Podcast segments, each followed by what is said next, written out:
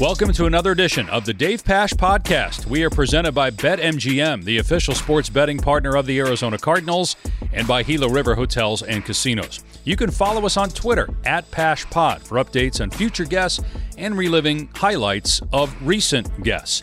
Normally, we talk Cardinals and NFL on this podcast, but one of the reasons we started this was to branch out into other sports and also talk with actors and comedians like James Roday and Frank Caliendo, previous guests. So, given that the Phoenix Suns are coming off a Western Conference championship, we thought we would talk with general manager James Jones about what to expect from the Suns here in 2021 22.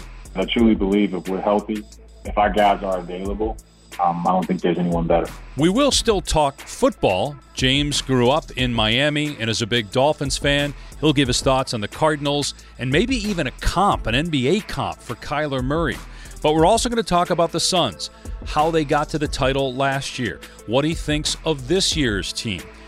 Everybody's talking right now about DeAndre Ayton and the Suns electing not to give him that max extension. James will talk about that what to expect from Devin Booker this year, and whether Chris Paul can play until he's over 40. And LeBron James, somebody that James Jones knows very well, won three championships with LeBron in Cleveland and Miami. James will give his most memorable LeBron James moment in the upcoming podcast. So thanks for tuning in as we talk a little NBA, a little NFL, a little Cardinals, and Suns with Phoenix Suns GM James Jones. Well, James, obviously you have an incredibly busy week with the season opener Wednesday against Denver. So I appreciate the time. Before we get into the Suns and the 2021 season, as well as the upcoming campaign, I want to talk a little football with you because I know growing up in Miami, having uh, played collegiately at the University of Miami, that you're a big Dolphin fan. So give me your take on the Dolphins so far here in 2021. I mean, well, thanks for having me. I really appreciate it. Um, it's been a tough start to the season. You know, as a Dolphin fan, uh, we've had some tough times, and you know, you, you you wish that you could take advantage of the early part of the season where the weather's uh, in your favor. You know, the the humidity and the heat. Um, we typically try to get off to a good start, but this year with the injuries with Tua, uh, we struggled. But you know, coming off a tough loss against Jacksonville, um, I'm still bullish on this team just because I believe in Coach Flores, and I think uh, we have the right uh, culture, we have the right mentality, and now we just have to make the right plays at the right time. So, growing up, were you a Bob Griese fan, a Dan Marino fan, both, one or the other? Who, who was like your guy at the quarterback position when you were growing up? Um, I was a Marino uh, era. Like that was, Griese, he was before me. Um, but, you know, we had Mark Duper, Mark Clayton, you know, Marino. Um, we had some really good, uh, some really good years. And so I'm a Marino guy all the way. No, I know you're young enough. I knew Griese was way before you. I just didn't know because obviously they had the last undefeated season, true undefeated season, uh, 1972. How how much attention do you pay to the Cardinals uh, now that you're living here in the GM of the Suns? Oh man, I watched them. You know, um, I, have always I've always said like I have such a, a, an affinity and a respect for football players. Growing up in Florida, being an ex football player up until I went to high school, uh, going to the U and playing with a lot of the, the, the world's best football players, Hall of Fame level players. Um, just understanding that team dynamic and and how hard it is to win every play and to win a game in football. I have the utmost respect for those guys, and, and I enjoy watching watching good teams. And you know, Arizona, the Cardinals, I'm here. You know, they're my they're my one B team, and it's been great to watch them uh, grow. Um, you know, they're they're teammates. Like they're just like us. I, I view us as one big community, one big family of athletes and, and and guys that are out there just trying to win and bring you know pride and respect to their city. So it's been great to watch them. And you know, as, as much as you know, I wish the Dolphins become or remain the last undefeated team in in, in recent history. I want to make sure I would I would be more than thrilled to see the Cardinals just run the table this year. This is probably James an unfair question, but I was thinking about this last week because I did the Mavs uh, Hornets preseason game last Wednesday, and I threw this out there, and then I thought now maybe it's not a good comparison. I, I was trying to think of a Kyler Murray NBA comp, and I thought about LaMelo Ball because of just his incredible athletic ability and his talent level and his brain. That probably he's probably more like in in Mahomes in the realm of a, a, Patrick Mahomes type than he is a Kyler Murray. Can you think of anybody who might be a Kyler Murray comp in the NBA? Oh man, that's that's a tough one. Um, I mean, but if I had to say, I'd probably say, I mean, I don't want to knock, but I'd probably say Trae Young. Um, just in the sense that like you watch him as a as a smaller guy, but he just plays so big. Like he has such a big impact on the game. So um, and and offensively just so talented. Uh, so I would say that um, more more than LaMelo. But I get where you're going with LaMelo because um, at such a young age, their command for you know, the, the, game and anticipating where guys will be and being able to make every throw and every play, um, especially when you need it, is unique. So um, that's that's that's that's pretty spot on though.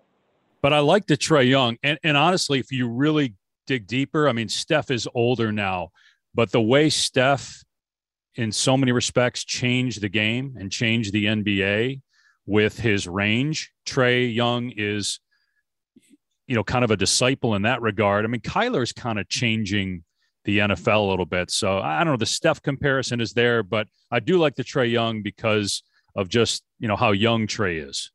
No pun intended. Yeah, I mean, no, no, it's it's they're just they're just young. They're dynamic, man. Like you know, they're they're they're smaller guys, and you people always equate like being smaller as, as being a disadvantage.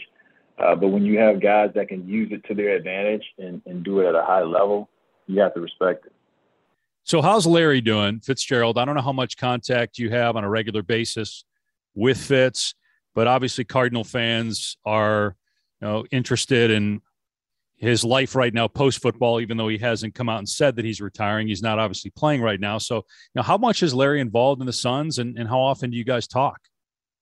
I mean, we, we connect. Um, we connect uh, regularly. Um, he, he's always there um, to to just you know give words of encouragement or insight or perspective. You know, as a as a high achiever, high performer for so many years, he just sees the game and sport in general differently um, than most people. Uh, so he's good. You know, he's, he's enjoying the time with his family. He's enjoying the time, you know, away from football. Um, but I know that the Suns are doing well and the Cardinals are doing well.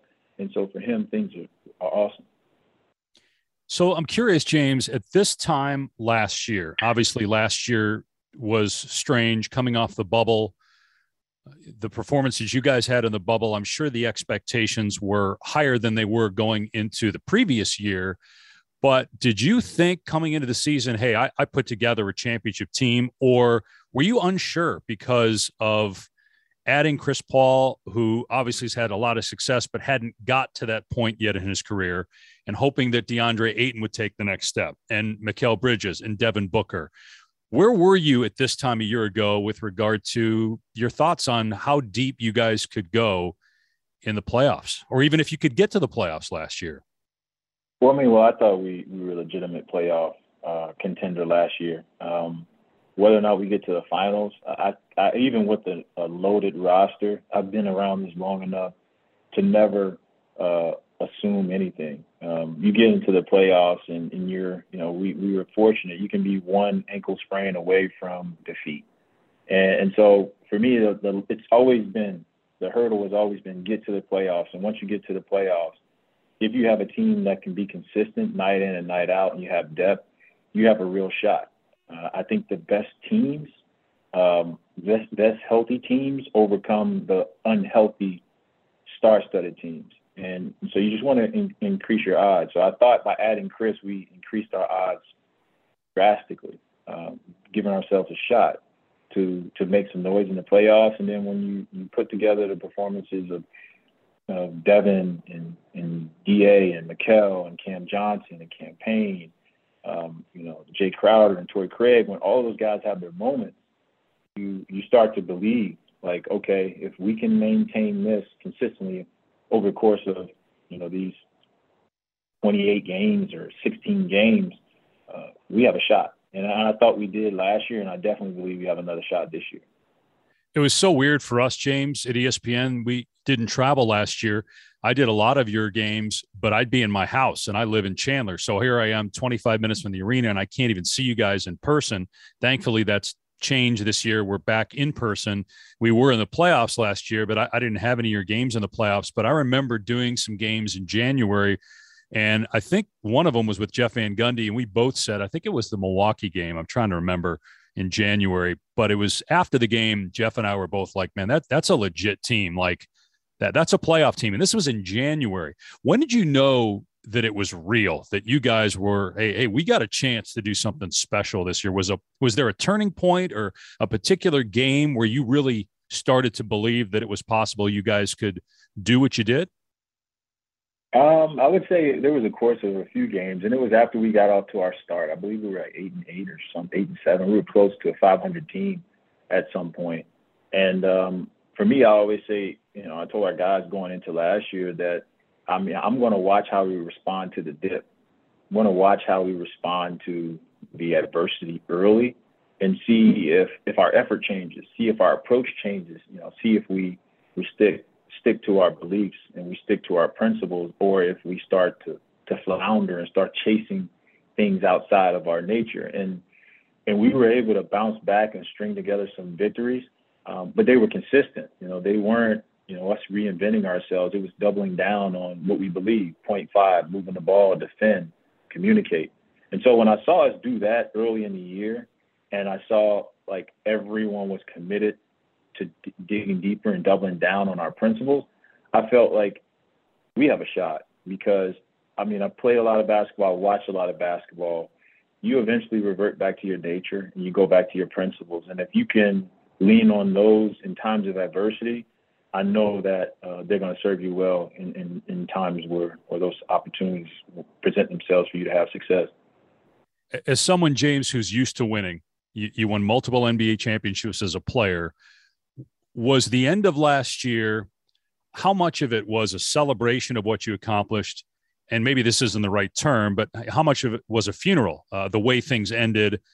how excited were you for what you had accomplished and how disappointed were you for not being able to to close it out um, I, I i use the word um, numb you know it, it, it leaves you numb and that works both ways because you know if you you have an experience or you experience something that is like overwhelming you don't know how to respond you're almost kind of like at a loss for words and at the same time if you experience defeat like we did it leaves you kind of at a loss for like for words and, and emotions and thoughts. So I was numb, um, but I got to that place after having years of success and failure um, at the highest level. And and it, it, but what happens is when you come out of that, you you know that you don't want to see that spot again. Um, you will see it, but you want to see it on the other side. Like you want to be numb from success, not defeat and so it's it's fuel for you. And and and I'm excited for what we can do this year because I believe all of our guys want that other side of that numbness. So let's talk about the team you have going into this game against Denver. You got the Lakers Friday, and then you're off and running. Obviously, everybody's talking right now about the decision not to give the five year extension to DeAndre Ayton. Can you tell us what went into that decision? and why you guys decided not to do the extension for, for the five years? I mean, well, there are a lot of factors, but but ultimately we just we we just couldn't uh, get off of, or we couldn't agree that anything less than a five year max um, was acceptable. And you know that that it's it's it's odd. I talk about it. It doesn't change how we view DeAndre. It doesn't change how we view this team. It doesn't change what we've done, you know, the moves we've made to continue to build this team and grow our continuity and improve our environment so that we can have uh, like real aspirations and goals to win a title and, and, and be legitimate contenders. Um, it just from a, a, timing perspective, from a um, um, like strategy standpoint, um, flexibility standpoint, the five year max just wasn't something that we we were going to do and you know, we didn't get it done, but like I said, that's just for now. Like we fully intend to to help DeAndre and see DeAndre and his team progress and get something done. Uh, we just didn't get it done yet.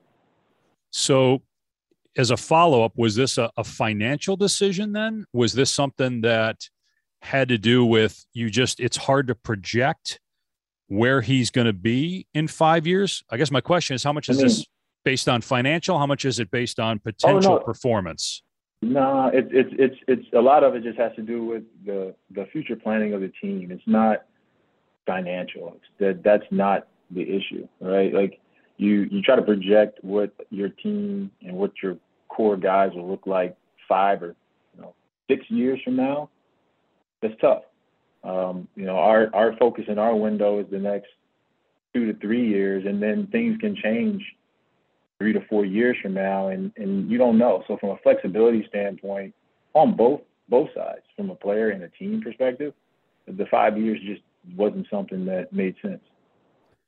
Are you concerned about his psyche, where he is mentally because of this? Obviously, he was hoping to get it. He didn't. So, are you worried, James, at all about kind of where he's going to be mentally? Have you talked to him yet uh, about that? I, I mean, I, I, care about DeAndre. We care about DeAndre, just like we do the rest of our guys. And we know, um, you know, when guys go into contract years that aren't on rookie deals, like it's it's an emotional time. It's one of those things where you question and wonder. Um, so, like, I'm I'm concerned about our guys' mental uh, approach and mental state going into a year with increased heightened expectations uh, to win a title or to be a title contender. So yeah, I, I care because you know this is the toughest part of the job when you have to you know deal with the people that you care about and that you're uh, committed to helping um, maximize and op- optimize their opportunities and maximize their. When you're in these situations, you you know you you you you concern yourself with how they feel and how they react. But we're going to be here to support them. And I think knowing DeAndre, that he's going to respond um, like he would, irrespective of the result. He's going to come out here and he's going to compete, and he's going to try to do whatever he can to help the team win and and to be the best version of himself. So, and whatever it takes from us to do that, like like I said, we're we're committed to doing it. So I'm one of the voters for the for the NBA awards, and and I voted Devin Booker second team All NBA last year, and I, I just thought that he had a phenomenal season, and obviously I'm a little bit closer to it because I live here, but I also had Monty as coach of the year. And I was a little disappointed that I mean, look, Tibbs did a great job, and the Knicks had a great season. It it just felt like, for whatever reason, and maybe it's just because the Suns weren't on national television as much as they're going to be this year, that the, love and respect that I thought that they deserved, maybe they weren't getting from from some of the other voters. How, how, did you guys feel about that? Is that something that angered Devin or angered Monty, or do you guys say, you know what, that it really doesn't matter? Because for, for, there is a financial component to that, to being named All NBA for the players. No, it does. It doesn't matter. You know, our guys are, are, are they compete for things above money. Um, and and so those financial incentives or perks aren't what drive them. Um, and in the to to to garner respect from the people that you work with daily and that know you matters so much more than the casual observer or people that are observing you from afar.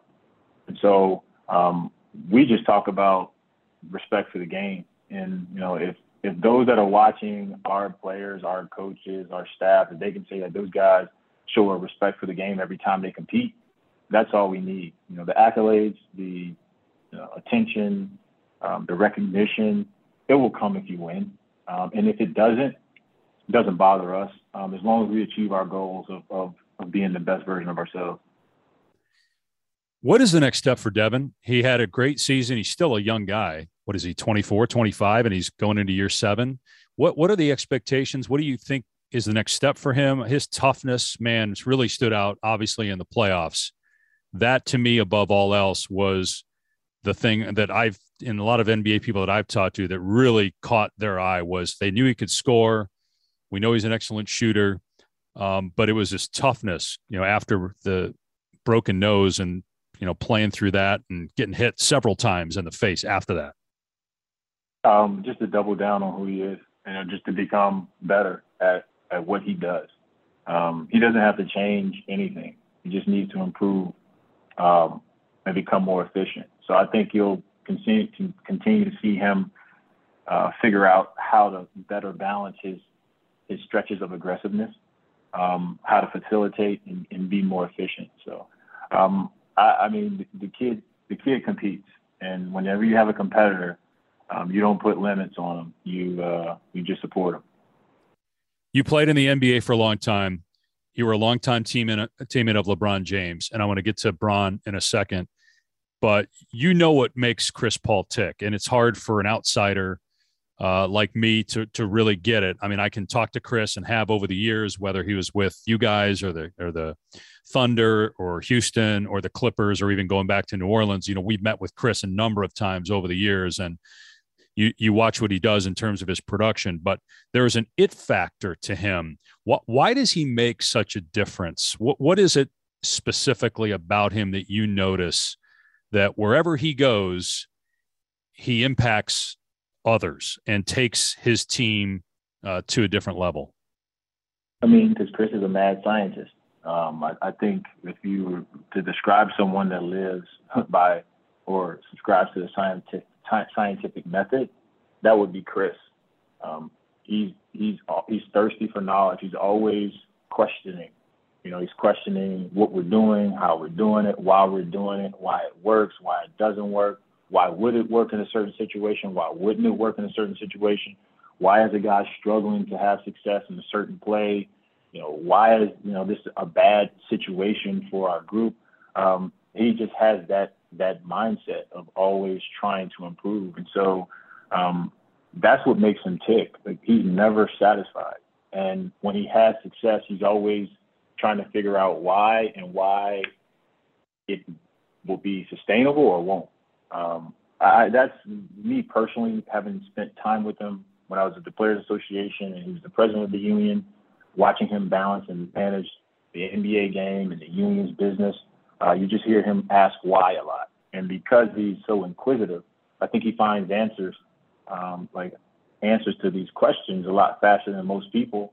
And that's why he's able to have so so much success in such a short period of time in different situations, uh, because he is comfortable making people uncomfortable or being uncomfortable. Um, but it's all in pursuit of knowledge and, and excellence. And so he's he's going to be arguably one of the greatest, if not the greatest point guard of all time if he continues to play the way he's playing for the next you know, five, ten years. And uh, that's a testament to his his desire to to be great. Do you really think he can go five to ten years? And, and I, I was going to ask you about LeBron James too, and how long since you're as close to him as anybody, having won multiple championships with LeBron, both in Miami and Cleveland. How long do you think LeBron plays? Are we entering, as we watch Tom Brady play until his mid 40s, are we entering a time in the NBA where we might see guys like Chris Paul and LeBron James play into their 40s? Uh, without a doubt, I think that happens, and and I think it's because the assumptions that people make um, aren't grounded in, in the current reality. Um, training methods, um, the access to um, like treatment and like things that will extend your careers. Like, not only are they more prevalent, but players and athletes are more than willing to double down and invest in it. And so those two guys spend a tremendous amount of money, personal resources, time, and energy to uh, maintain a certain level and improve. And and when everyone tells you you need to slow down and you need to manage things, you need to back off. These guys are continuing to find ways to stress themselves in positive ways that build resiliency in their games. And on top of that, their you know their skill levels, the accumulated skill they have is such at such a high level they can overcome some of the physical limitations. They can pick their spots, and then they can make shots and make plays um, at, at like, absurd levels. So I think those guys are they'll play as long as they want to play. I've always said like they're more likely to stop playing because they don't want to play anymore versus not being able to play. Do you have a go-to LeBron story when people ask you, "Hey, tell me about LeBron James. Tell me a, a moment that you'll never forget? Is there one of those? Are there multiple ones? There anything you can share, James, about a story that you recall from playing with him where you just it reminded you how different he is and how unique he is as one of the greatest players to ever play? Um, I just go back to the, the chase down block against Golden State. Um, you know, he's playing 48 minutes every night, and it's the end of the game in the most critical time, and he's a, in a disadvantaged position, and he's head down like a track star, full sprint, um, not even seeing what's in front of him, but just pushing the line, pushing the limit, and he goes and makes a block that saves the season and is a pivotal play um, amongst a bunch of pivotal plays that eventually led to a, a championship. And so, you know, that to me is the all-out effort because if he doesn't make that effort, no one ever says anything. Um, it's just a given. You ex- expect it. They have an advantage. No one can fault him for not trying. Um, but it meant that much to him, and he had that much left in the tank. So, like to be able to play at that level and to give it up at that level at that time in the game, when you know the odds say you're not you're you're not going to be successful, it just it just shows that the guy's willing to do whatever it takes and is capable of doing whatever it takes to make the plays that ultimately determine uh, whether or not you win or lose titles. James, you've had quite a meteoric rise in this business, uh, going from being named general manager just a couple years ago to being the NBA Executive of the Year. Was this something that you had thought about when you were a player? Was this something that after you stopped playing, you said, you know, I think I want to get into personnel and talent evaluation? When did this uh, dream for you start? I mean, it was a fleeting thought while I was playing, um, and it wasn't you know, my goal coming into the NBA. I just wanted to be able to play um, at least 10 years and, uh, you know, accomplish a dream that I had as a kid to play professional basketball. And, you know, that would have been the ride for me. But as I continued to play and play for different teams and, you know, playing for the Miami Heat with Pat Riley, you know, and seeing Pat as an ex-player, ex-coach and executive, um, I, I saw the joy that it brought him to continue to be a part of the game in a different capacity. And, you know, it, it sparked something in me that was like, if I had an opportunity to do it, I would seriously consider it because I didn't want to coach. I didn't want to go into the front office um, to start. But then when you realize just the, the nature of it and how you can continue to be a team member for life, um, it, it's something that if you love the game, that you're drawn to. So coming here was was an opportunity that was extended to me by Robert. I was afforded a great opportunity, and whether or not I deserved it or not, like I, I didn't have any front office experience. So he took a shot on me, a chance on me, and you know, immediately I knew that this was something that I could get into and that I'd be, you know, that I'd, I'd give it all up for. And I was able to uh, surround myself or, you know, produce a team or build a team with some exceptional winners and leaders and, and some players that really care about winning and I've been a beneficiary of that. I've been able to like sit and support and watch these guys reach crazy heights, and that's cool for me. So um, I just come, I approach it every day, just knowing that someone paved the way as a basketball player for me, someone paved the way as an executive for me, and I just want to do my part and live up to it. Two more questions, James. We'll get you out of here. I had Steve Keim, the Cardinals general manager, on last week and asked him this question.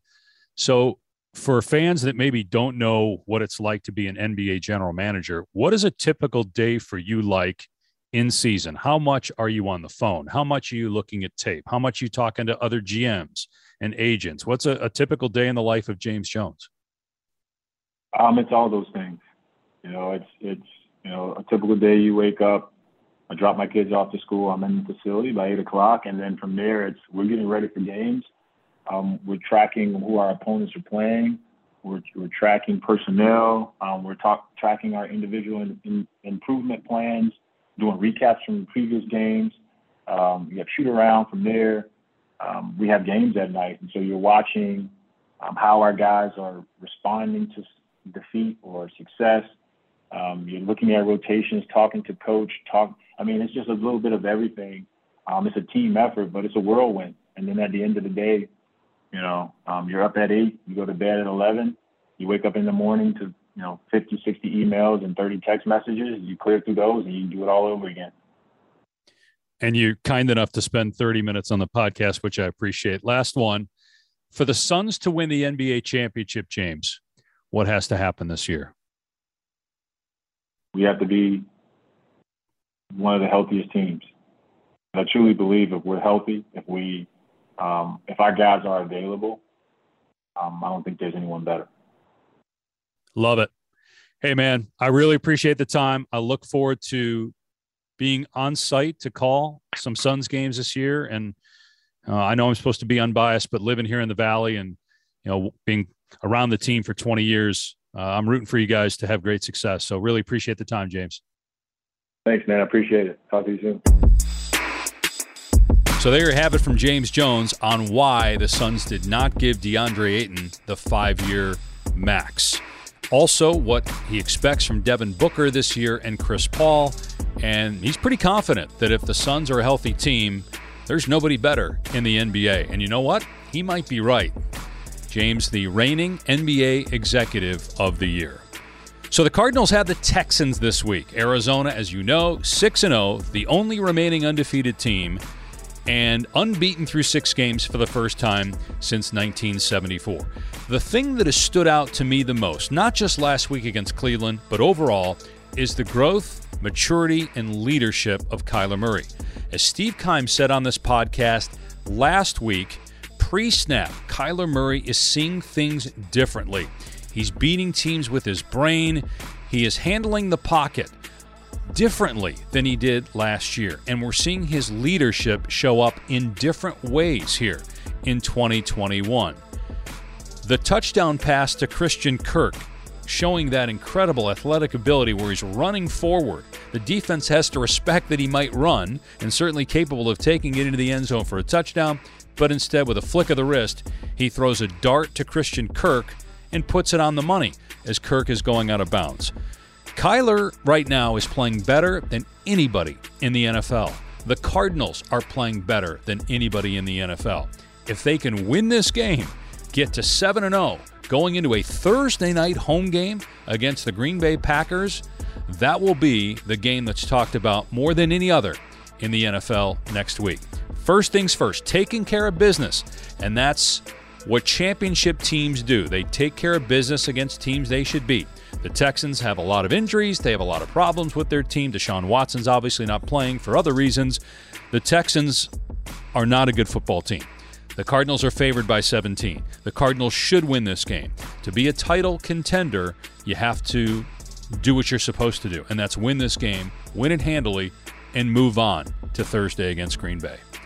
Thanks so much for listening to the Dave Pasch podcast. Again, our thanks to Phoenix Suns general manager, James Jones. We'll talk to you soon.